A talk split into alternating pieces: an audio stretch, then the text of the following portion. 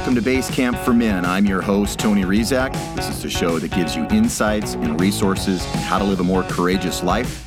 We'll be looking at men, the current state of masculinity, and how to create a more inspiring narrative for all men. Welcome, and let's get started. Well, base campers, we have come to the end of season three. I hope you have been finding value in our episodes. Today we have a fire starter short format with no interview. And I have really, really enjoyed season three. I feel privileged to be able to meet all these great people, thought leaders, and bring you something different with these conversations. And I know that sometimes you and I are not in complete agreement on something, and I want to thank you for giving me space to explore and express certain ideas and themes. And I hope that I'm giving you space as you express your concerns and viewpoints and hopes about where we are going as a tribe. There's so much going on in the world right now, and there's a lot of people waking up. I will do my best to continue to hold and present a meta and mythic viewpoint for us, and I invite you to join me in creating the new narrative.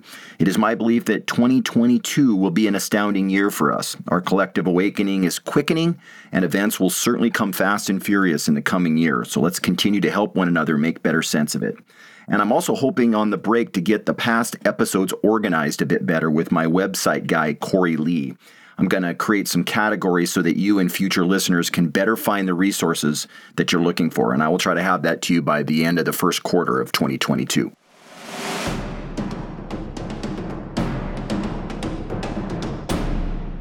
I'd like to recommend a video by Tony Robbins on YouTube titled Tony Robbins at FHL Don't Make Decisions from a State of Fear. It's only 13 minutes of Tony addressing a large audience. I absolutely love Tony Robbins. For anyone who has ever led groups or workshops or given a speech or presentation, watching Tony is a masterclass in expression, leadership, and making an impact. You cannot help but marvel at his skill and authenticity at the front of the room. He's a man who lives with heart and guts, and I have so much respect for him. I wanted to read just a bit from the video as his views are in alignment with us here at Base Camp. He says, Nice to see your faces, most of you without a mask. If you have a mask, I'm cool. Make your own choices but I'm glad most of you feel comfortable enough to be yourselves again. The world is opening up and shutting down and opening up and shutting down. Be glad you're not in Australia. 1,203 people died of the flu in Australia in 2018. 1,101 people have died in 20 months of COVID, and that's not counting the comorbidities like cancer and heart disease. They shut down the entire country. If you live in Melbourne, you can't leave from 9 p.m. to 6 a.m. from your home because we all know the virus sneaks out at night. Then he says, We're all supposed to be afraid because the unvaccinated people are destroying the vaccinated people. That's kind of confusing to me, he says. If the vaccine works, you're protected, aren't you? How could unvaccinated people be a threat to you? Besides, there are over 100 million people unvaccinated in this country, and they're not all crazy people. You know the number one group that is vaccine resistant? PhDs. Bachelor and master's degrees, they have to regurgitate back to the professor PhDs, you have to come up with your own individual thought. That's the difference. So I'm not going to tell you what you should do in any way, shape, or form, but it might be useful not to let fear be the thing that controls your decision, he says. Then he goes on to point out some simple facts that Israel is the second highest vaccinated country in the world with one of the highest COVID rates. 85% of hospitalizations there are from people that are double vaccinated. Same here in Massachusetts, a highly vaccinated state, where four out of five hospitalizations are from the double vaccinated. These are facts. And then he states that what we all know but tend to forget that there is risk in everything, and being afraid of your neighbor is a little bit stupid. Life is inherently risky. In fact, none of us will get out of this alive. Then he points out that more than 1,100 people a day die from driving, but we don't shy away from that risk. It's an interesting reminder, isn't it? So go over and listen to the whole video. Tony is always valuable to listen to. Again, it's on YouTube and it's titled Tony Robbins at FHL. Don't make decisions from a state of fear. I see interesting memes throughout the week and I save them in case I want to include one or two in an episode. So by the end of season three, I've got a little pile of them and I want to read a few of them to you now. It may make you chuckle or may even trigger you in some way, but either way, memes have a funny ability to red pill people and get them to consider things outside of their biases. I love them. First one was sent to me. It says, if you still need a booster after being fully vaccinated, and you still need to get tested after being fully vaccinated, and still need to wear a mask after being fully vaccinated, and still get hospitalized after being fully vaccinated, it's probably time to admit that you have been fully conned. Uh, the funny one here uh, socialism. Ideas so good they have to be mandatory. And another funny one someone made a big pharma loyalty punch card. I love this. Get nine jabs and get 10% off of a hot dog. and another one that says At no point in history have the people forcing others into compliance been the good guys. Oh.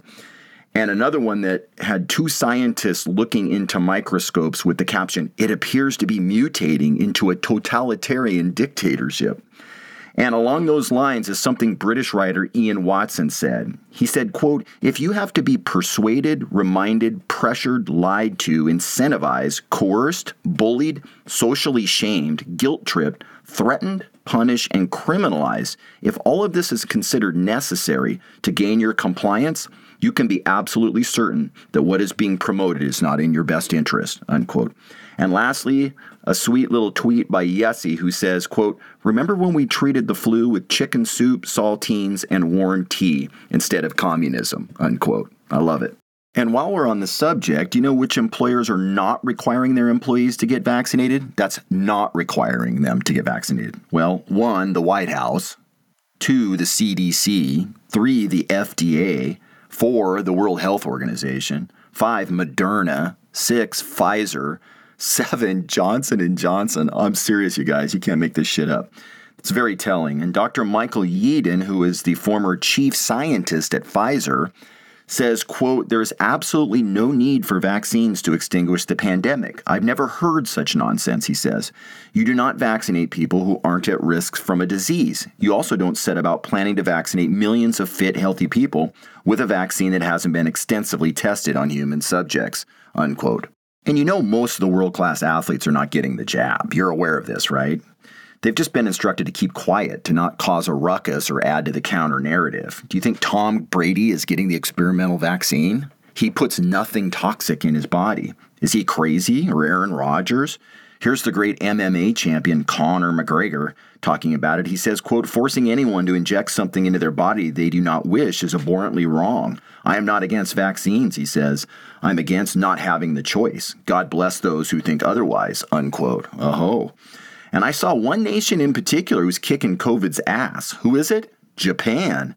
They saw their COVID hospitalizations plummet to nearly zero after their health minister recommended ivermectin. Think about that. Here is a safe, effective treatment used by one of the most successful nations in the world and one of our allies, and our own FDA has banned it. Why? Well, that, my friend, is a very good inquiry if you have not already figured it out. Well, that is all for season three and our 2021 Red Pills. Season four will be an interesting one for sure, and I'm looking forward to it. I'm approaching 2022 with optimism, excitement, and a sense of divine alignment. And on behalf of Basecamp for Men, I want to wish you all a Merry Christmas and a Happy New Year. Let's make 2022 one for we the people, a year where we all live courageously and authentically. And my prayer and intention for our tribe is that our awakening is at a pace that we can integrate and that we continue to get our arms around one another, no matter our differences. I am seeing, amidst the turmoil, our best days ahead of us. Season 3 is complete. We'll see you back here on January 11th for the start of Season 4. Thank you, Base Campers. That's our show for today. Thank you for listening. Men, good luck in all your endeavors and good luck on your hero's journey. This is Tony Rizak, and you're listening to Base Camp for Men.